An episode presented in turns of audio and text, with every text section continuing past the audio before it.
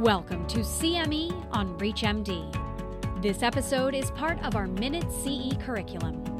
Prior to beginning the activity, please be sure to review the faculty and commercial support disclosure statements, as well as the learning objectives.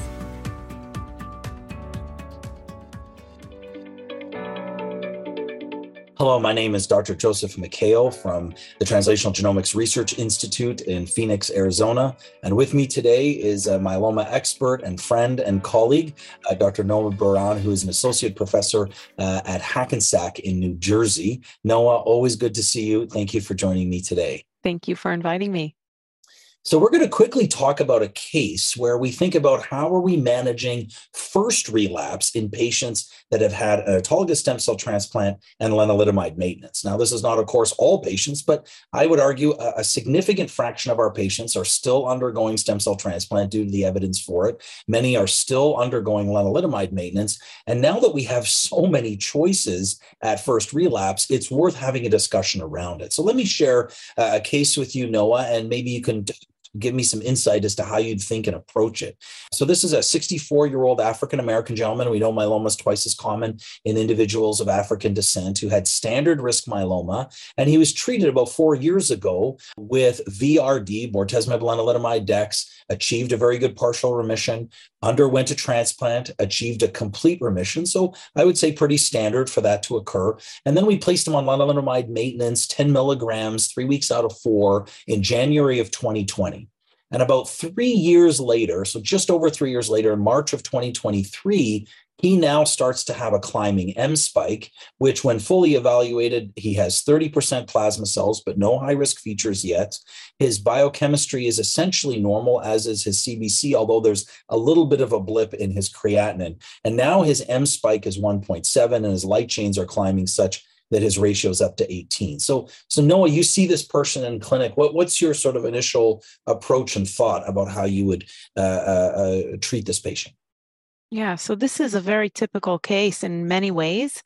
Um, but I think this case is important because it brings up many points. I think the first is um, risk stratification in our patients. And uh, although this patient was initially characterized as standard risk, our methods of characterization are not always perfect. And it turns out that uh, about a three-year and change remission with lenalidomide maintenance after transplant is less than we would expect in a standard risk patient. And so I would consider him to be functionally high risk.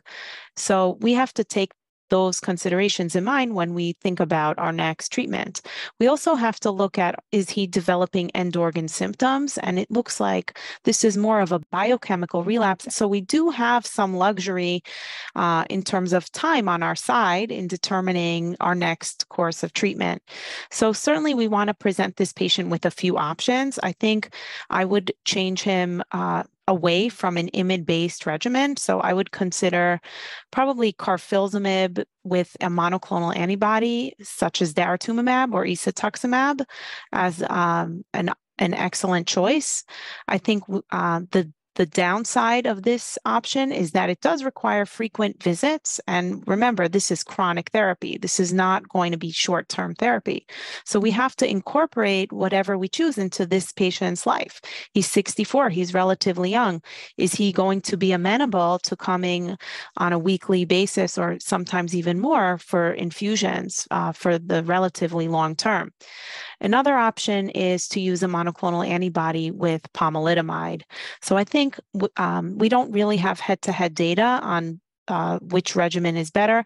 I think if we look at just hazard ratio alone across studies, the combination of an uh, carfilzomib with a monoclonal antibody would be pro- probably better, but um, I would give that patient the choice. Yeah, no, I agree with you. I mean, you've raised all the key points, right? Biochemical versus uh, rapid uh, progression, uh, risk status, class switching. And the good news is we have choice for this person. I, I, I totally agree with you. I think Uh, I tend to prefer a carfilzomib-based regimen in this context. One of the ways that I, I try to make it a little bit more amenable to the patient is I'll try to use carfilzomib weekly.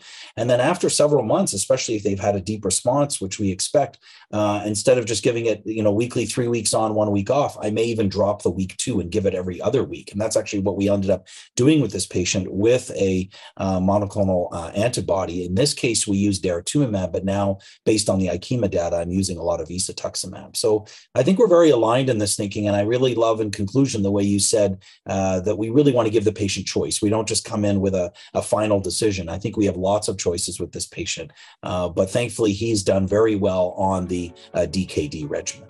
Thanks very much for your input, uh, Doctor Biran, and thanks very much for the audience for listening.